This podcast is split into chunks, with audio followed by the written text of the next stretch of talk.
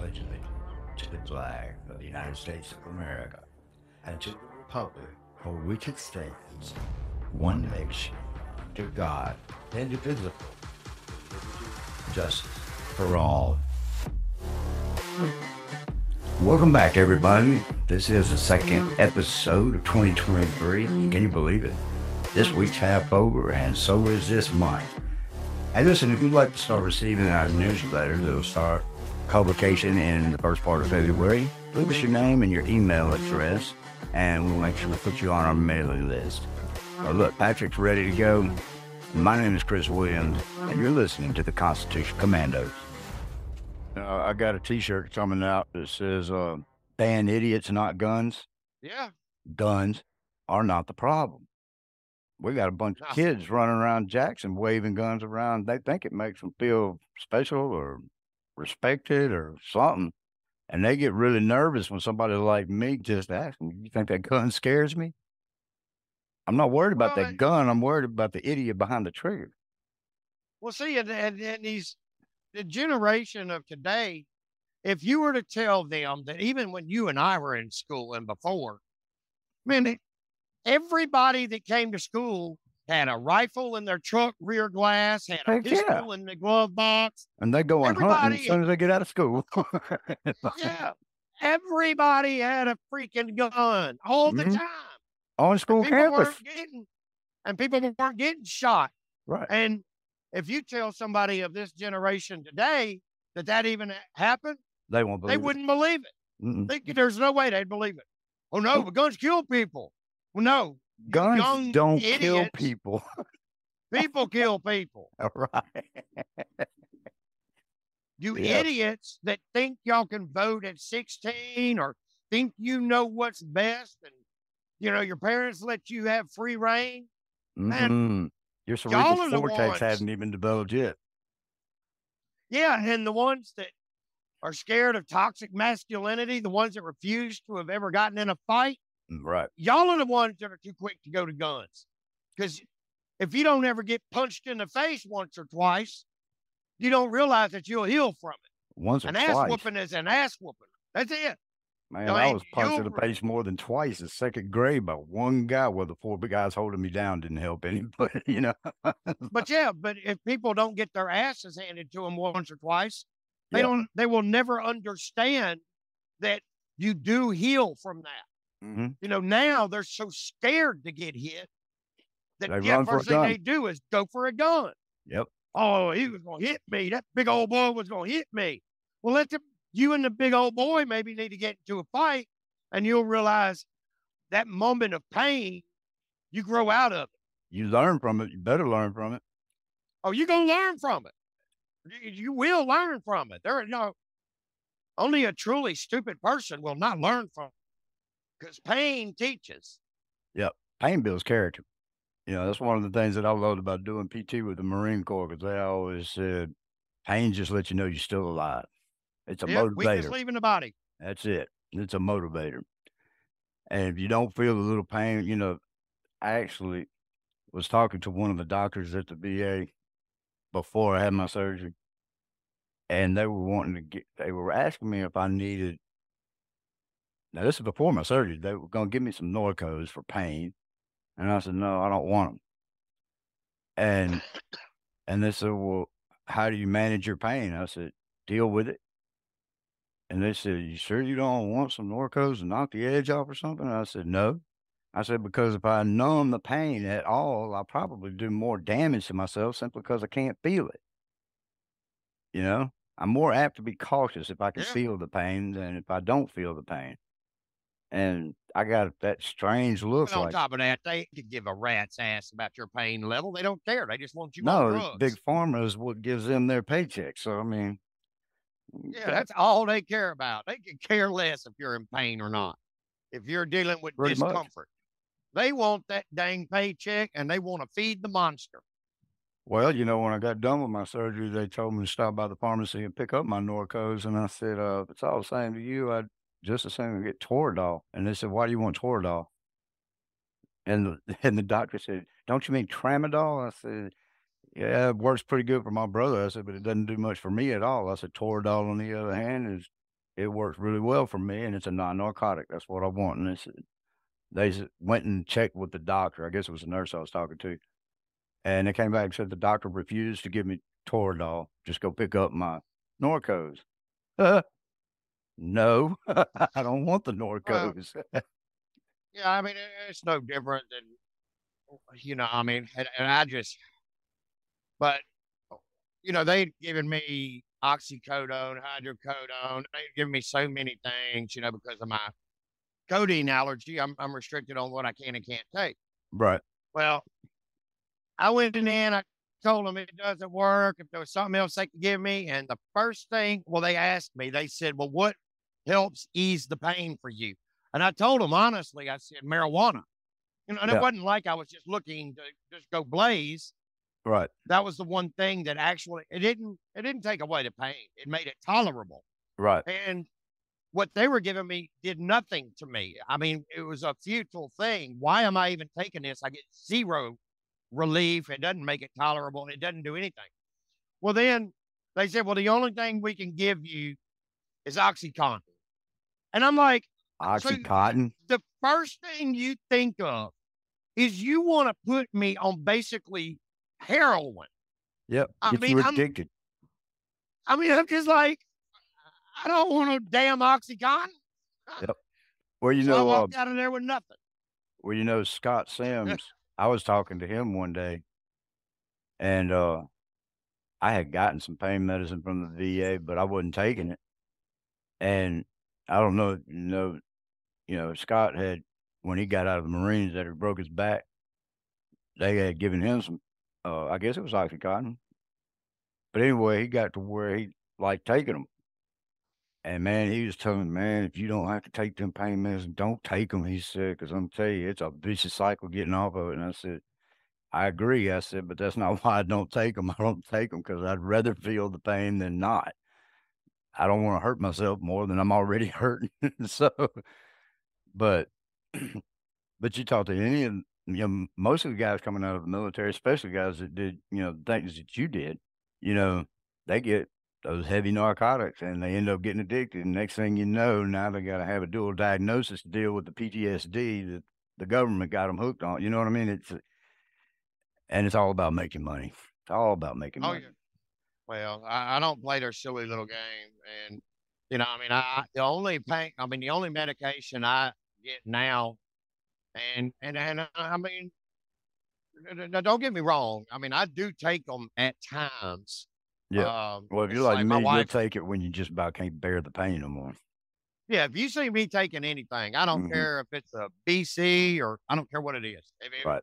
if I'm taking something, it's because 1, I've already been dealing with it, and 2, it's it's it's it's time to do something. I mean, I've I've done I'm about to lose my wits over the discomfort levels. Yeah. So but, Yeah, that's the way I am. wi it's like Salita and I went to New Orleans for our honeymoon one time, or well, not a honeymoon, our anniversary, and I was actually gonna race down there that weekend. And we get down there, we get in the room, and my back was hurting. And I I mean, I managed it well in the car going down there, but after we got there, I mean, I started it it was just getting worse and worse and worse. I mean, we went out to eat, we did, you know, our evening, and it it was just progressively declining my condition. Yeah. And the the next day I was confined to a wheelchair. Well, I literally I had to get the hotel to bring me a wheelchair, and I didn't take my muscle relaxers with me, you know what I mean? 'Cause I I rarely take. Anyway, we got home, I took a muscle relaxer and I was a 1000% better. But the muscle relaxer is the only pill or prescription that I get from the VA. I will not take I never fill my pain pills, like hell all the time. Round the clock, I mean, eh, there is not a moment where I don't hurt.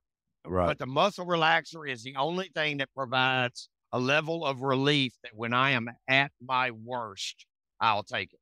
Well, so now that's me with the Neurotins, which is basically a nerve pain pill.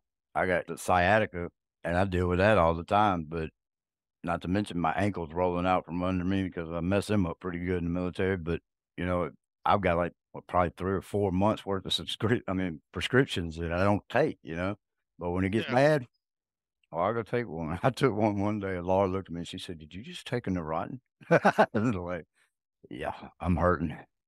And that's when I'm basically crying because I'm hurting. I mean, when I get to the point where I can't move and it's hurting so bad I can't see, and I'll, I'll go ahead and take one. But I try not to take them even then. But but anyway, have you heard anything more on the Kari Lake deal down in Arizona?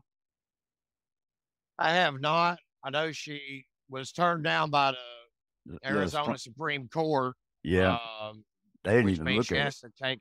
Yeah, she's got to go to the appellate court, and uh, I, I really haven't heard much more about it. You know, I, I don't know exactly where it stands. Uh, I firmly believe that she has a, a case. I think that Not only the case, she had the votes. I think it's one more blatant sign that the judici- judiciary or the judicial system is Mhm. compromised. Um, I, I just, I'm almost speechless. There was enough stuff provided, and it was public knowledge over that Yeah. election that totally tells me that the election was fraudulent or tampered with. Like, Well, there was overwhelming evidence that she had the votes, not if for no other reason. I mean, Arizona's a border state. Well, we're all border Yeah. states now, but Arizona's a border state. They are all fed up with the the trampling of these illegals coming into our country. And it was pretty well known that even the Democrats that were fed up with the system they've got were voting for Kari Lake. And I mean, what I saw anyway from the election results and not what was reported on the news, but what was investigated, Kari Lake won that thing by a landslide. Yeah, but see the things that okay, see, this is the thing that I have question with. Okay, the Arizona Constitution. Now, granted, I haven't read the Arizona Constitution, so I'm I'm what I'm going to say is what I'm going to say based off of people that do live in Arizona that Mhm. have cited Arizona Constitution and studied it. All right. Number one, the only thing the court requires is for there to be uh, enough people that have a doubt in the way, just a doubt of the validity of the election. Okay. Now, you've got all of these people in Republican areas, and their counting machines didn't work. Okay. So you had people waiting in lines for hours, and many of them left without voting because the lines were so long and, and it wasn't ever going anywhere. You know, they were just sitting there. Right. So a level of disenfranchisement, basically. there are But they so don't even many- really know that the election machines weren't working, right? That's just what they were told. no the the tabulator machines were not working Oh, because the doc I mean the damn ballots were printed in the wrong size format because so that the ta- uh, what tabulate machine would not even scan it because it was the wrong size.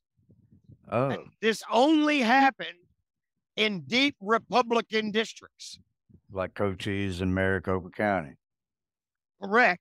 And it was a shitload of them. And these changes were admittedly done right before, like a day before the election. Yeah. Admittedly.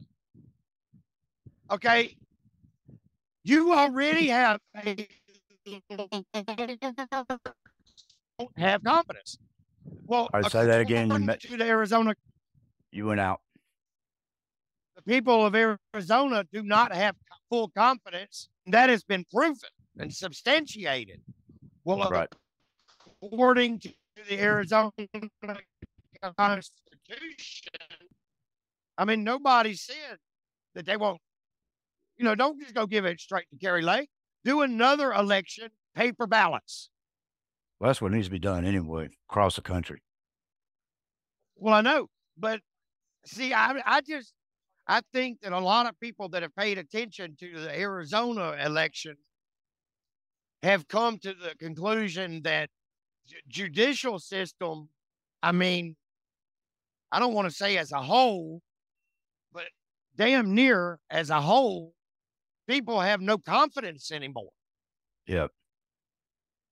Well, pe- And people are losing confidence, not just in the judicial system, but everything government, period. I mean, yes, but the judicial system is supposed to be our last yeah, bastion of hope that's right. as as Americans. That's supposed to be what guarantees well, the Constitution guarantees our freedoms, but the, the judicial system is supposed to be where when we have a grievance, They're that's one of our rights. Yep. That's right. And when people lost faith in that, not just the government, but that's yeah, that is our check on the government. Our last stand And against ha- the government. Yeah. and and people have lost complete faith in it now. And that's the worrying part of the Arizona election to me is that the loss of confidence. When people quit feeling like our system is legitimately run with democratic democratic principles in the sense of the elections as a republic, when people lose that confidence, it's over. Yeah. I, I think we're pretty close to that too. Yeah, you think about all the immigration that's coming here right now. We're already losing our identity as Americans. Yeah. And, you know, then you lose the confidence in the system that's that was established for the people. You know, you don't have anything really now. I mean, like you said, once you lose the confidence, at least in the judicial system, you have absolutely nothing. So Yeah. what do you fight for now? What do you stand for? And since that is basically the arm of the government that has been commissioned with settling grievances, uh, and, and not just that, then you have to look at the enforcement arm. People have lost faith in both of those. And yeah, it's Yeah, definitely in the enforcement side. When you talk about the FBI, especially, I mean, well, they- even just regular police departments, man. It, it's Right. just become so. We live in a banana republic, man. It's well, mean, like I Guatemala's said- population's only 150 right now, so I mean, Well, I think Biden now, after he left El Paso, or while he was in El Paso, he actually he went. said, yeah, but only after the mayor rounded up all the illegals, housed them in gymnasiums and so forth, and in Mhm. community centers to get them off the street. That way it wouldn't be bad optics for when president was there. Oh, so Well- president come back and continue the lie. There's not a problem. Well, yeah, but but now he said that he's going to start flying thirty thousand illegals a month into the country. They won't even have to cross the border. He's going to fly them Are you kidding me? When did he say this? So- while he was in El Paso. Oh my god. Well, This is the plan. This Yeah, is the definitely the- plan. that is their plan for sure. I just hope, I just hope more states governors start acting like Greg Abbott and Ron DeSantis and start sending some of these illegals to places like New York and Martha's Vineyard and. I mean, something's got to be done though about stopping it.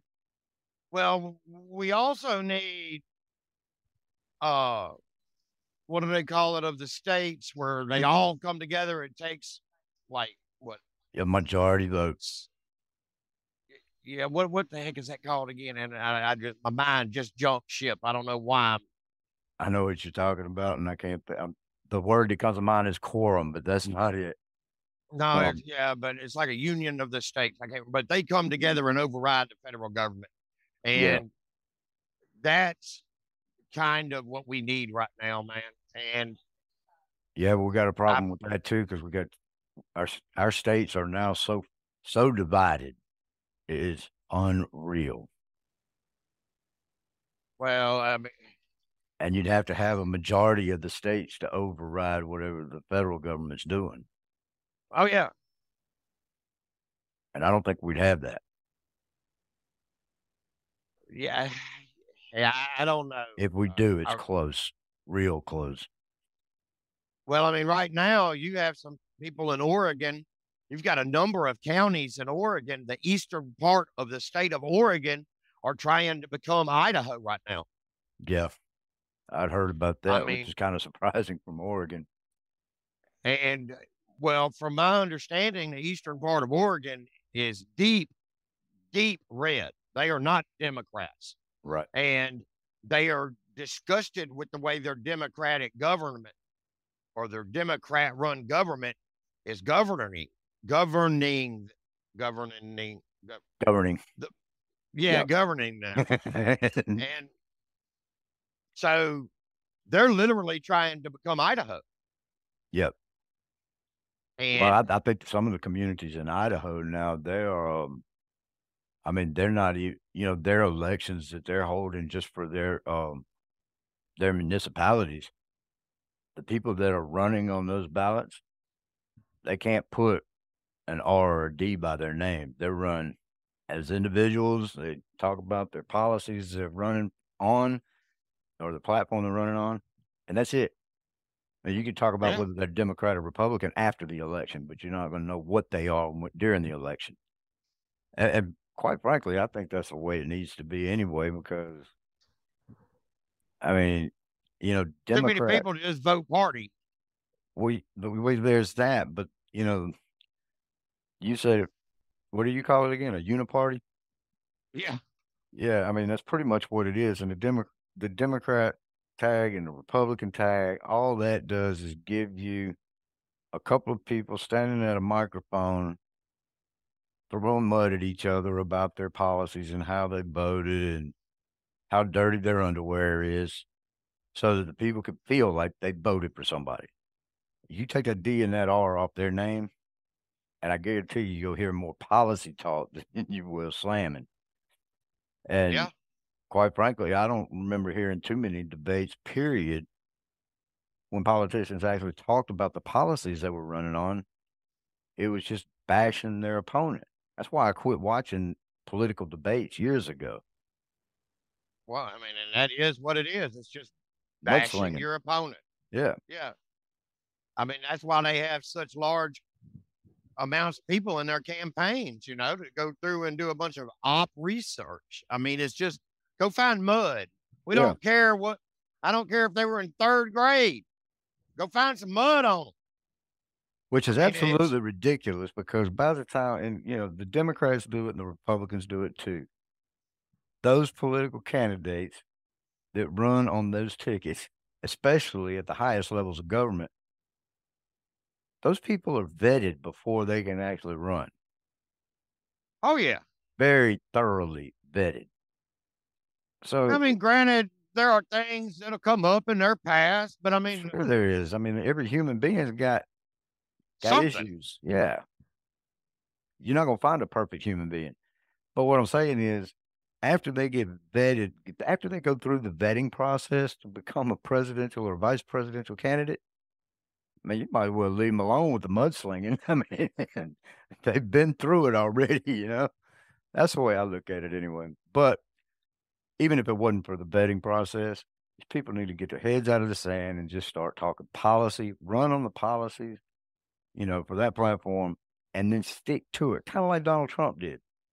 Uh, just as, yeah, as an example. I think a lot of people question the. I, I think a lot of people question the vetting process too, because especially when you talk about presidential level.